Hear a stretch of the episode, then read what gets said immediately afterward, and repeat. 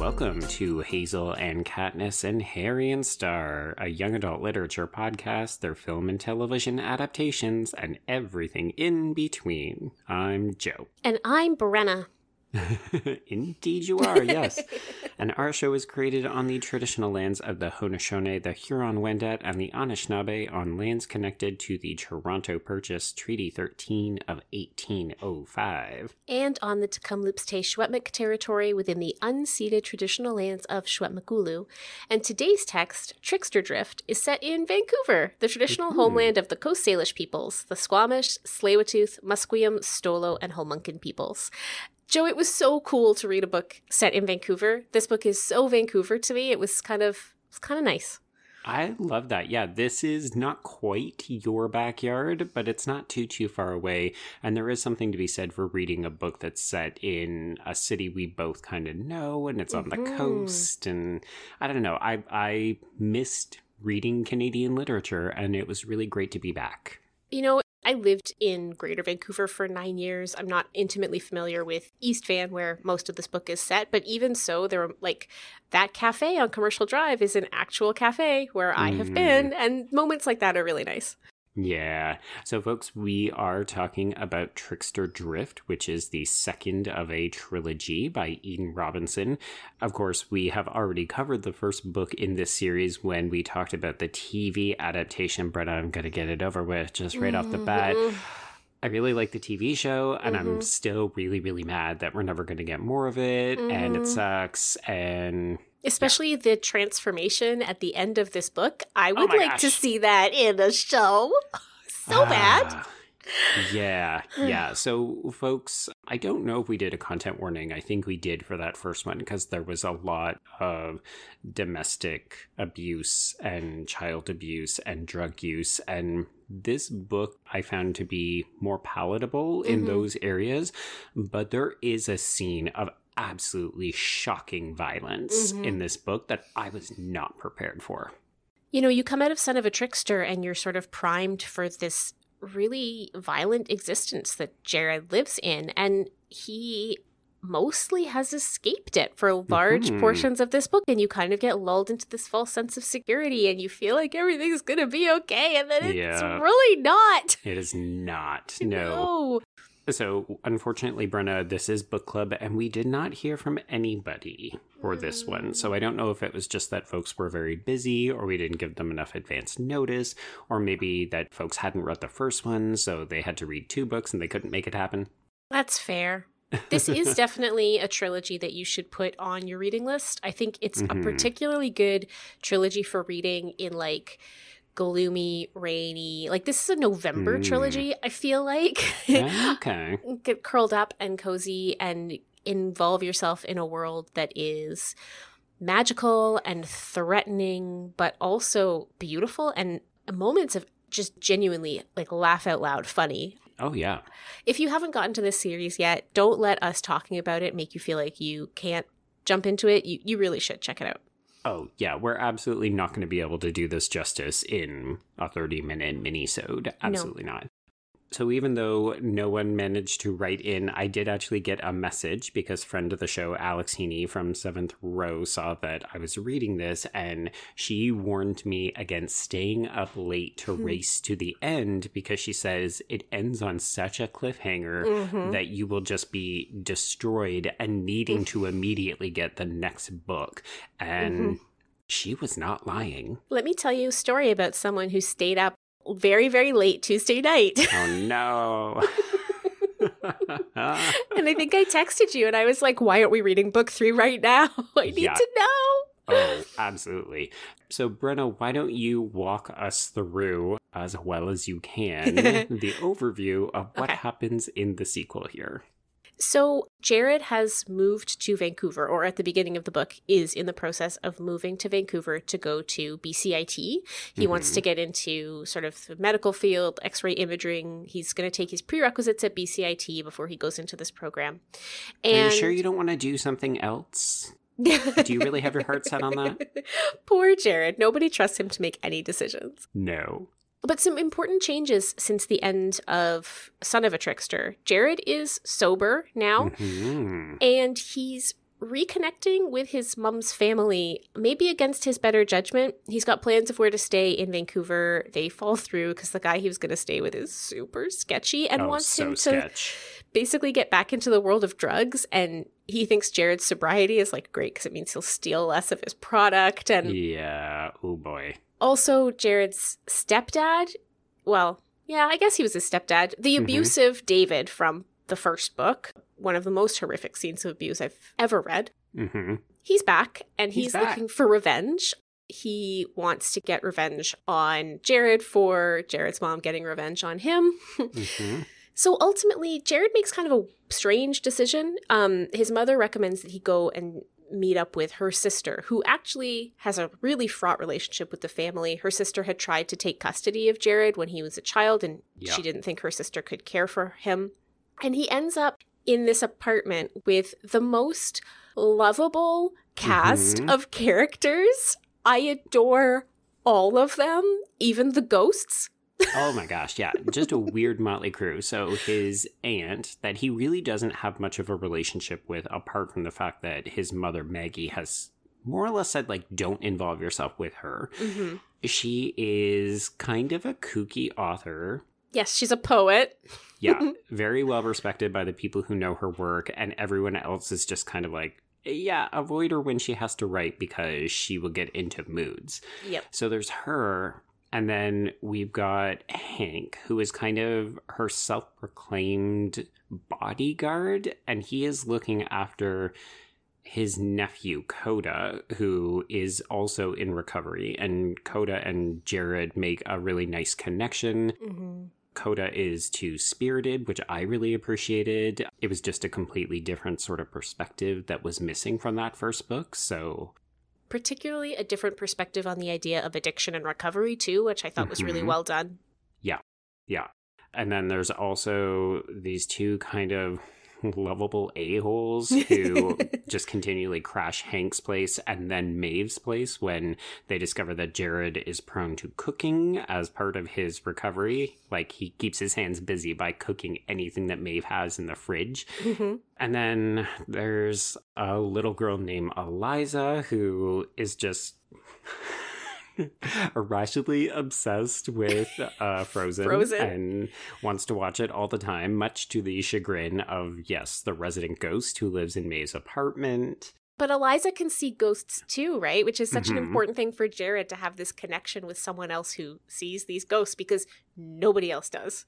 No, no. And part of what's fun about the book is the idea that the apartment itself is a bit of a ghost and spirit magnet, right? Like, Mhm. Jared moves into this room that has really creepy faces on the wall and they start to react to him, but he Mhm. realizes that they're not threatening compared to a sort of sluggish monster that tries to crawl out and wrap itself around his feet every Once likes to suck toes. So creepy. Yeah, there's so much vivid imagery in Yeah. the way that Robinson writes this, right? Yes. Yeah. Well, and that's not even the beginning. Like, there are still more of these family members and hangers on. And, like, it's Mhm. so nice to see Jared, who in the first book is so isolated so much of the time. Mhm. In this second book, watching Jared try to navigate the idea of family. And over the first couple of, I don't know, 100 pages or so, he's really like, I'm just staying at Maeve's until I get money. I'm just staying at Yes. Maeve's until I get money. And then he kind of has to admit to himself, actually, I love these weirdos. Like, Mhm, mhm. they're my life and it's this caring sort of there are It's blood relations it's community but it's also like it's a queer family too right there's blood Mhm. relations here but it's it's very much not a sort of settler colonial definition of family that we have happening here Yeah, yeah, yeah. And that was actually one of the things that I gravitated to most strongly. Like, you could argue that the book doesn't have as much plot as the first one. Mm. It's almost more about Jared just learning to become comfortable around people and letting his defenses fall down. Like, Mhm. yes, he's being stalked by David, who takes pictures and threatens him occasionally, but so much of the book is him making food, having conversations, getting into petty arguments, and realizing that he needs to let go of some of his baggage. realizing Studying. that he is smart. Yeah, that he is he can learn uh, things that his mom told him he would never be able to do with a bit of gentle tutoring. Yeah, it's a book about like a kid who's in school and you actually see him studying and taking his exams. That never happens. Mhm. Yeah, he gets a part-time job working nights. He goes to he goes to AA meetings. I think somebody I read a review that said he goes to a meeting in almost every chapter of the book. Yeah, and I was reading a review just on Goodreads that was talking about how, like, as someone newly in recovery, Jared's experiences are really honest and truthful, and that need to Hmm. be constantly connecting back, whether it's to the meeting or to Coda, Mhm. is something that you don't typically see, even in stories that are like explicitly about addiction and recovery. Yeah, something as simple as Jared learning that he really likes lattes as opposed to Yeah. coffee, and then people start to bring him lattes and macadamia, Macadamia nut, cookies. Yes. And it's such a small little thing, but this book is imbued with all of these nuanced character moments. It is so rich and vibrant. Like initially, I felt overwhelmed. There were too many characters. Jared is so resistant and standoffish to everybody that I was just like, I don't know how I'm going to get through this if Jared doesn't loosen up a little bit. Mhm. And suddenly I was 300 pages in and in love with everything. And then the ending happens. Well, this is exactly what's so devastating to me about the ending because at the beginning of the book, Jared's mother is angry at him for two reasons. She's Mhm. angry at him because he's sober, Right. and she's angry at him because he's going to school. yes. And in both of those ways, she feels like I mean, it's defensive, right? She feels like Oh, he's leaving 100%. her and he's never Mhm. going to come back to her. But it's also like these are things that she has never been able to even imagine for herself, let alone actually Mhm. accomplish. And Jared is doing both of them. yeah, he's a first gen. Uh, he's first in his family to go to post secondary. Yes, and as the text progresses, you're kind of like, "Oh yeah, Jared, like you're doing it. Like it's hard it and you're struggling, but you're doing it and you're just moving to the big city and discovering you love a latte, which PS same, like went through the same journey. hmm hmm But but then the end happens and it's devastating because Jared is supposed to succeed. Mm-hmm. And then the end happens. Yeah, so folks, we're gonna spoil it because I don't think that we can have a conversation about the book without addressing how it ends. So there's a conflict with this David character that escalates throughout the course of the book, and we know it's gonna happen. It's inevitable. And you keep waiting for Jared to confide in someone to say, Hank, you're a tank of a human being. Can you please help me deal with this? uh, to ask his aunt to file the new restraining order to make sure that David doesn't come and harass him anymore. And instead, what happens is David nearly hits him with his car. Oh, And he is only saved because of Shu, the little ghost girl that is protective of Eliza. Mhm. And then later, David tracks him down and pours booze all over him, breaks. Jared's sobriety in the process. Well, that scene where he holds him down and Mhm. puts the it's so premeditated that funnel Yes. and that bottle of vodka and he Oh, yeah. forces and it's so like I mean it's such rape like Yeah. imagery Mhm. and it's so violent and it's Yep. so devastating. I was absolutely bawling when I realized what he was Yeah. about to do to Jared and Yeah. oh my god. Yeah. So he tries to light Jared on fire. Mm-hmm. And Jared only survives because he transforms into a bird and Mhm. flies away. And it is masterful. It like I is. was in Eden Robinson's palm. Just oh my gosh. I think I actually have tears in my eyes. It was so good. it is so good and it's this moment where you think it's all over and then yes. he's a raven and it, it's Mhm. echoing back all of that imagery from the first book but it's also so phoenix like right that Mhm. he's rising up out of this near immolation experience to Mm-hmm. be completely transformed Yes. and yet he's jared so he can't quite control the flying properly and Yeah. he keeps finding feathers when he thinks he's transformed back. And like, you know, Eden Robinson is so gifted at giving us these moments of absolute epic scope Mhm. without ever losing track of who the individuals are who are in this world. Yeah, like this doesn't suddenly turn into magical creatures battling each other for supremacy, although we're about to get there.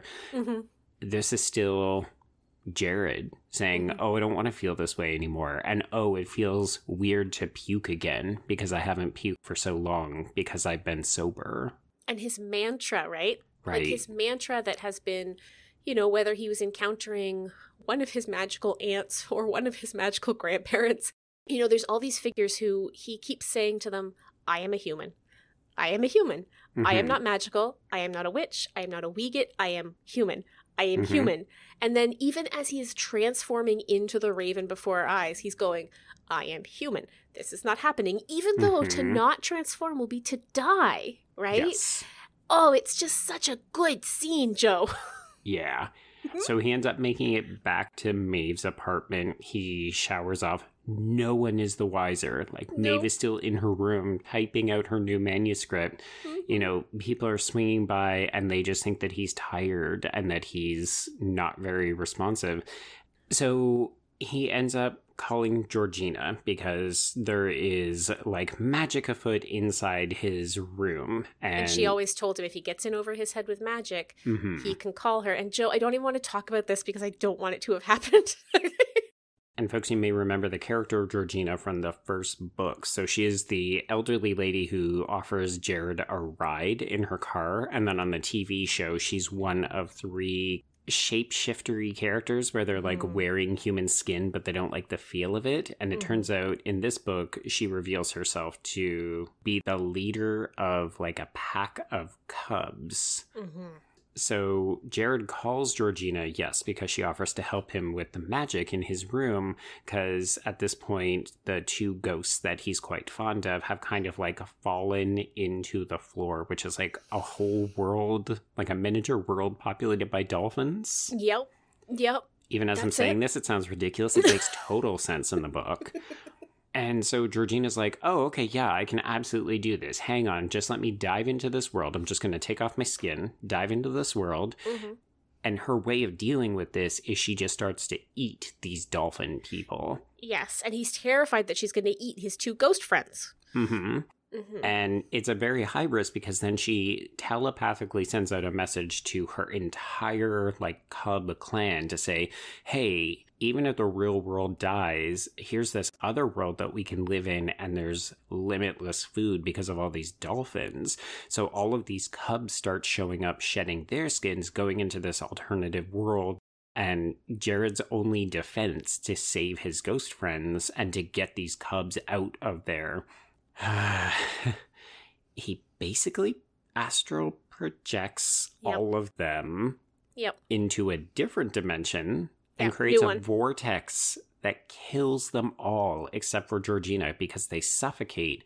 And Georgina gets so mad that she murders Jared and then Yep. uses her magic to resuscitate him Yep. so that she can murder him again. And she's Yep. not just killing him, she is also eating him, but Yep. he's always conscious. He can feel being eaten over and over and over. And I don't know how long this lasts for. It's only, I'd say, what, maybe like 10 or 15 pages Yeah. in the book, but you're like, I'm sorry, what? Yeah. Jared is dead?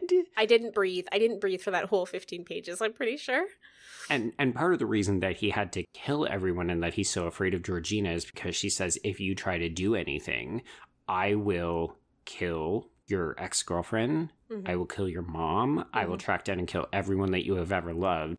And the book basically ends with Jared stranding Georgina there hmm and being revived in our world and you're just completely uncertain about what happens next. He's back in Kitimat, right? He's in a Mhm. basement. Yeah, he's not in Vancouver even. No, but he's in a basement somewhere in Kitimat and he can't move. And my first thought was, has she erased everything? Is he back in Kitimat and none of this last year of growth and like amazing community has happened for him? Mm, I didn't take it that way because he's back in Maggie's house and she has had it packed up because she has talked about moving to Winnipeg because Oh, her right. new husband's family is there. And the movers think he's like some guy who was partying and got left behind in there. That's right. Yeah. So I take it to be just that he has jumped locations, but the timeline remains intact. I'm so worried about him. and that is the problem, right? Mm-hmm. It's not a problem. It's one of the strengths of this book is how deeply we care about Jared, about his Mhm. recovery, about his willingness to just stop acting like he has to handle everything himself. Like that was what I wanted from his arc in this book, and I don't get it, and I don't get it purposely. Mm-hmm. But oh boy, I want to reach into the pages and just shake him and Oh say, Will you please trust an adult? Oh, Yeah. wait, I said this in book one. Just trust an adult. I mean, there is growth, right? There is growth, but the thing that's frustrating, I think, from an outside reader is well, all readers are outside the book. I think the thing that's frustrating for the reader is there are adults he can trust now, right? Like Yes. in book one, it was like, well, what adult is he going to go to? These people are all Mm. useless. they really were. Yeah, they're Whereas- awful. In book two, there are so many people who show Jared true community that on the one hand, I'm like, Mhm. oh, don't call Georgina. Like, of all people to call, Oh, like, she's the worst. Yeah. She's the worst you could possibly pick. And I was reading, I love Goodread reviews. Well, I, I don't at all, but they are. I was going to say, oh, do you? no, no, I don't at all. But they are useful for just individual perspectives and particularly Mhm. perspectives that you don't have. And Right. someone had a review that was saying, you know, when you're an abused kid, Yeah. you are hyper aware of everything about everyone around you and the way that Jared knows everything like after his first time making tea for Maeve he never forgets how exactly she likes her tea right and like Mhm. every detail that he remembers of everyone the way he makes sure that Justice who is I guess she's gluten free and uh, vegan I think yeah, she's one of the neighbors.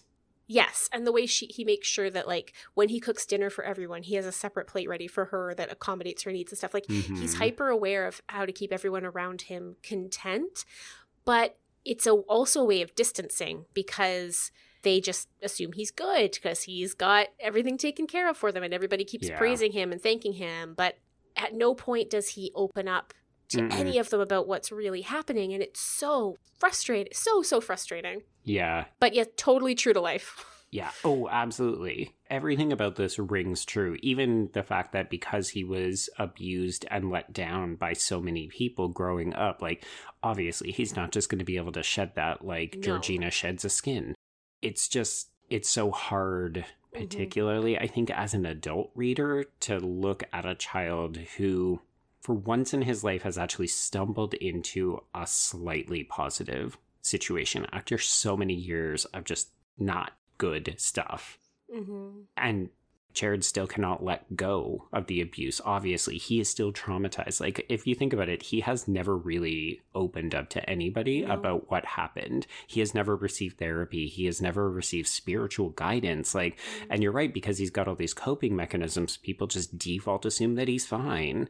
He is a teenager in recovery, and people are just like, oh, you're going to another meeting. Okay.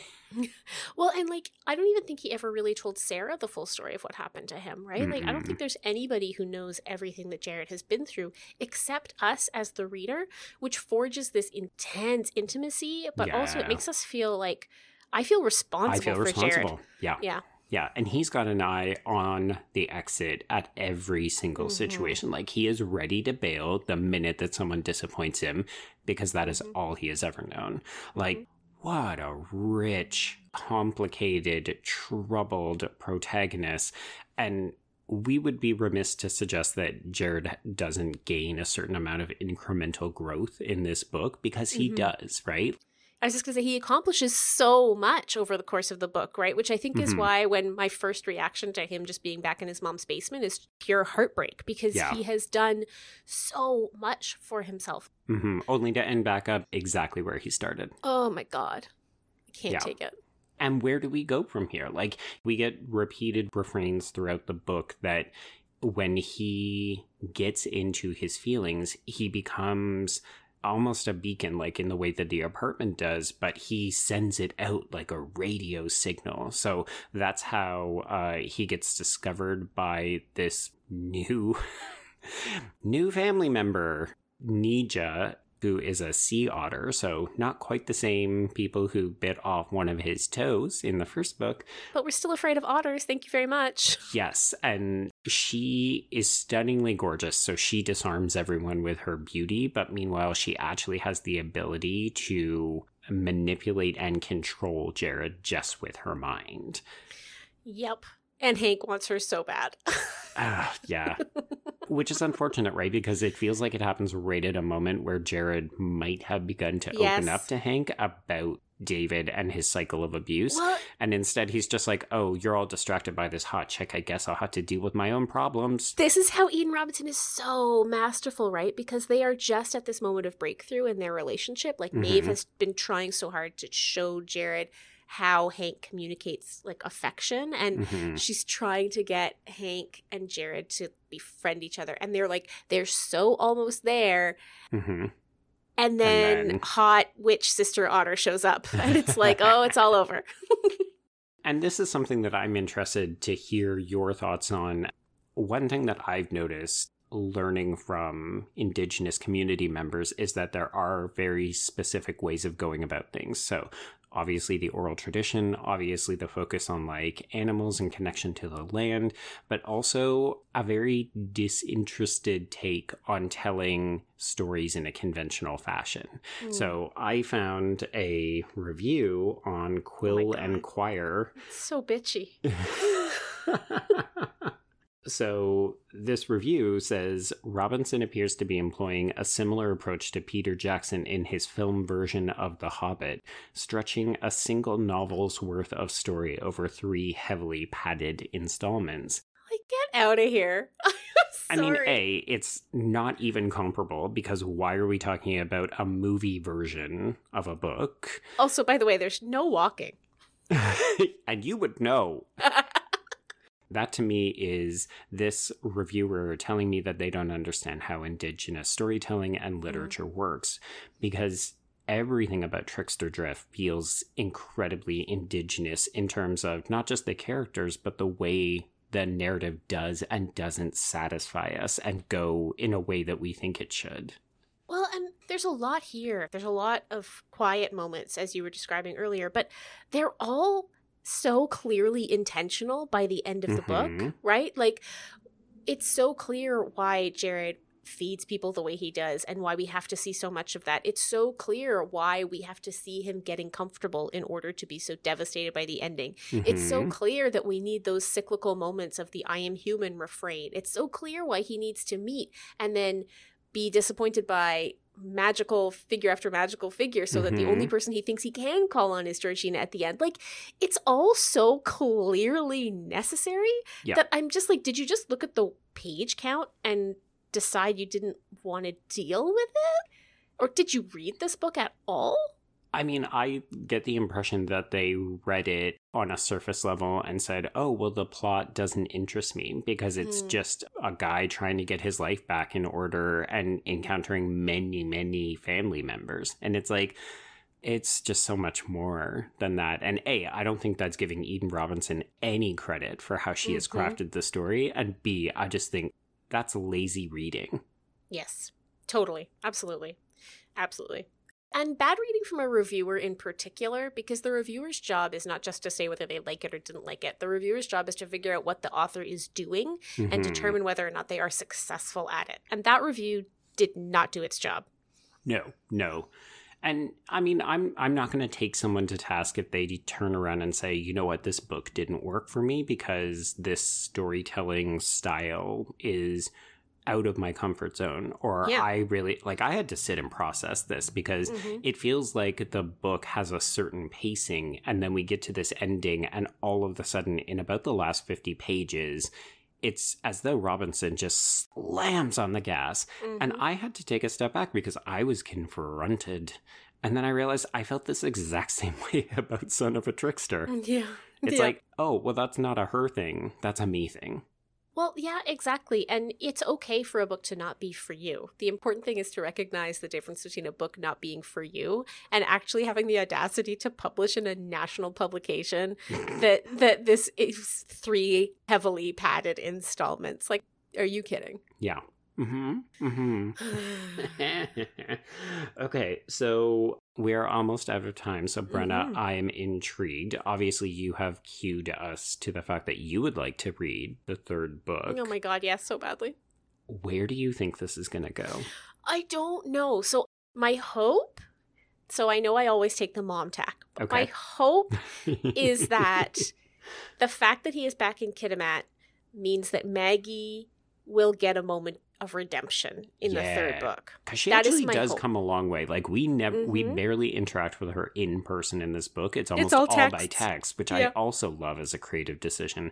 And she is also showing a certain amount of growth. hmm And I really want, I need, this is what I need. I need for Maggie to save Jared From- Oh.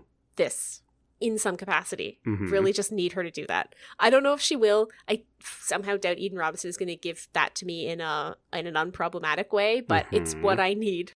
Yeah, I agree. I would love that. You know, even something as satisfying as like, let's get rid of David immediately Mhm, in the beginning mhm. of book three so we can Mhm. just allow Jared to figure out how he wants to live his life. I am worried. I fear for the safety of many of these characters Mhm. because Eden Robinson shows a surprising capacity for violence, and Mhm. I wouldn't put it past her to knock one of these people off. I agree, except for the part that it's surprising. You should read an Eden Robinson novel called Bloodsport. Okay. It's violent. Um, but all this to say, yeah, no, I 100% am worried for these characters. I'm especially very worried for Maeve and that whole world yeah. because I think that the only way to really hurt Jared right now, I mean, there's basically three ways, right? Like, I think ultimately harming Maggie would hurt him. Yes. Obviously, harming Sarah would hurt him, Yes. but the destruction of that community would Mm. devastate him. And Yeah. my, I suspect that Georgina is heading right there as soon as she can. Well, I mean, it's basically a hell note. So even if it's not Georgina, who knows what is descending upon that apartment because Mhm. it is kind of unprotected. Mm-hmm. I'm worried. okay. So, folks, that is our take on Trickster Drift. You gotta read it, people. I would be curious to hear if people, if you eventually catch up with us, do send us your thoughts. And we are definitely going to do the third book for a book club at some point, right? I think so. Okay, good. If not, like, I will just read it for myself. Yeah, exactly. So we might as well get some content out of it. yeah. I didn't realize it was already out. So I can just go and get it right now. yeah, yeah. But don't till we've decided. Right. Okay. Sorry. Okay. Yeah. I don't know. You can disagree with me if you want. This does not feel like a bingo book to me. no, no, I didn't even plan on it. Okay, good. Good. All right, folks. So, from truly Joe from the sublime to the ridiculous, because our next text is I Know What You Did Last Summer by Mhm. Lois Duncan and the 1997 film of the same name, hmm which is, uh, well, quite a lot of fun, but in a very different way. Indeed, yes. And ironically enough, our episode is dropping a couple of days after the new Amazon TV version of this story, which also bears no resemblance to either the book or the film. oh, man. This is such a weird timeline. It really is. Yeah. Um, okay, Joe. So if folks want to get in touch with us because they do eventually pick up this book and want to share, you can find us at HKHSPod or on the hashtag HKHSPod. If you've got something longer to share with us about Eden Robinson or if you've got some recommendations in the same vein, we'd love to hear them. Mm. HKHSPod at gmail.com. Joe, if they want to talk to you about this amazing book, where do they find you? I am available at B Stole My Remote, and that's the letter B. And I'm at Brenna C. Gray. That's Gray with an A. And um, Oh, before you do it, we Yep. should let people know that there is, of course, a new book for book club next month. So, Oh, yeah. folks, we're going to be reading Jeff Zentner's The Serpent King for November. I am super excited for this. I'm adding this to my pantheon of books I'm exposing Joe to to see if I can find a teenage boy protagonist he likes. the search continues. the search continues. And also, this is a book that deals head on with class and poverty. So, Ooh, yeah, very Okay. excited to read this one with you. nice. Okay. So, yeah, that's where we're at. So, pick up Serpent King's Watch. I know what you did last summer. And until next time, I will see you on the page And I will see you on the screen.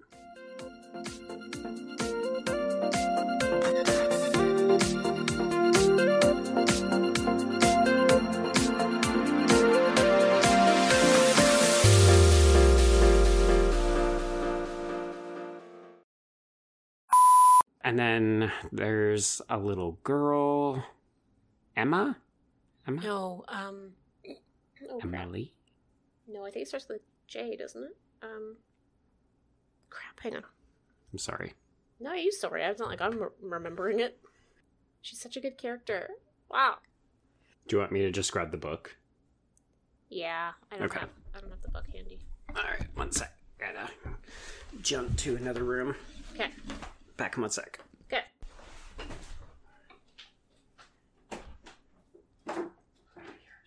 Eliza! Eliza! Eliza! Joe, it's Eliza!